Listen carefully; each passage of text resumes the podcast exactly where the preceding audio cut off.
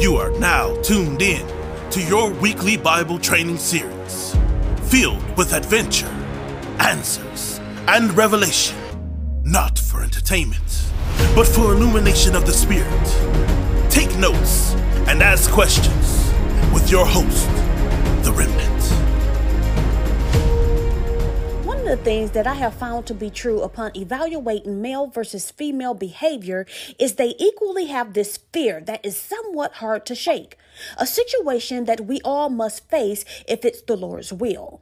A process that, if afforded the opportunity, can seem scary, requires more faith, and yet has the potential to be one of the most beautiful things on the planet. This big, scary, bad thing that I am referring to and that has men and women alike so afraid is aging. No one wants to grow old, and even more crazy, no one wants to stay young. If most people had it their way, they would stay right around the ages of 21 because they are legal to do all sorts of things and would never want to go past 35. Why is that? Considering the fact that life has different eras, you you know, from the time you were a child in grade school to your teenage years, adolescent stage to adulthood, views, the way you process information, the way you see things, etc., has changed with each plateau. So why do we halt at the 40 mark?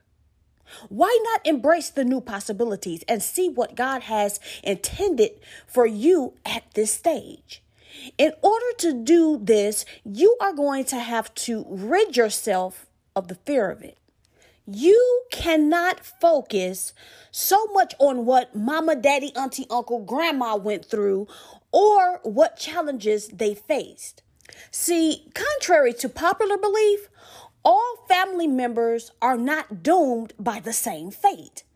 I know the doctors and hospitals may ask a bunch of questions about your family history and have you thinking it's inevitable. But honestly, what you believe and speak over your own life have more power than what you know. So how do we embrace the process of aging? Well, the first thing you must consider is the fact that God created it. Listen to what it says in Isaiah 46 and 4. Even to your old age and gray hairs, I am He. I am He who will sustain you. I have made you and I will carry you.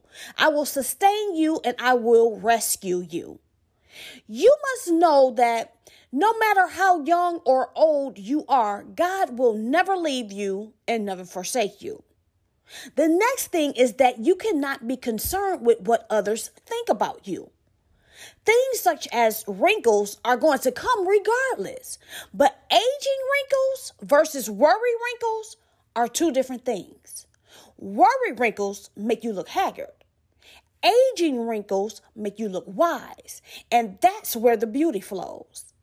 Think about it. Have you ever seen an older person and said, Wow, they are beautiful? I know I have.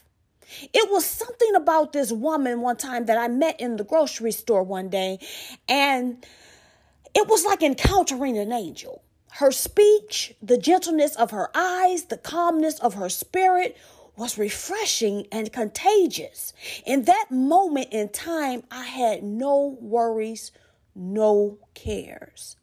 It was, I mean, it was totally weird, but I know that it had to do with what God had instilled in her because of her age. See, some things you will not gain until you get older, more mature, and more experienced in God.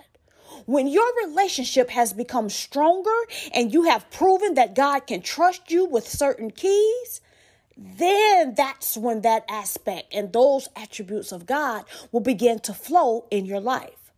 Getting older does not always mean you are going to be barely able to walk or have to depend on others for various things. But even if it does, every part of your life should be awesome and beautiful.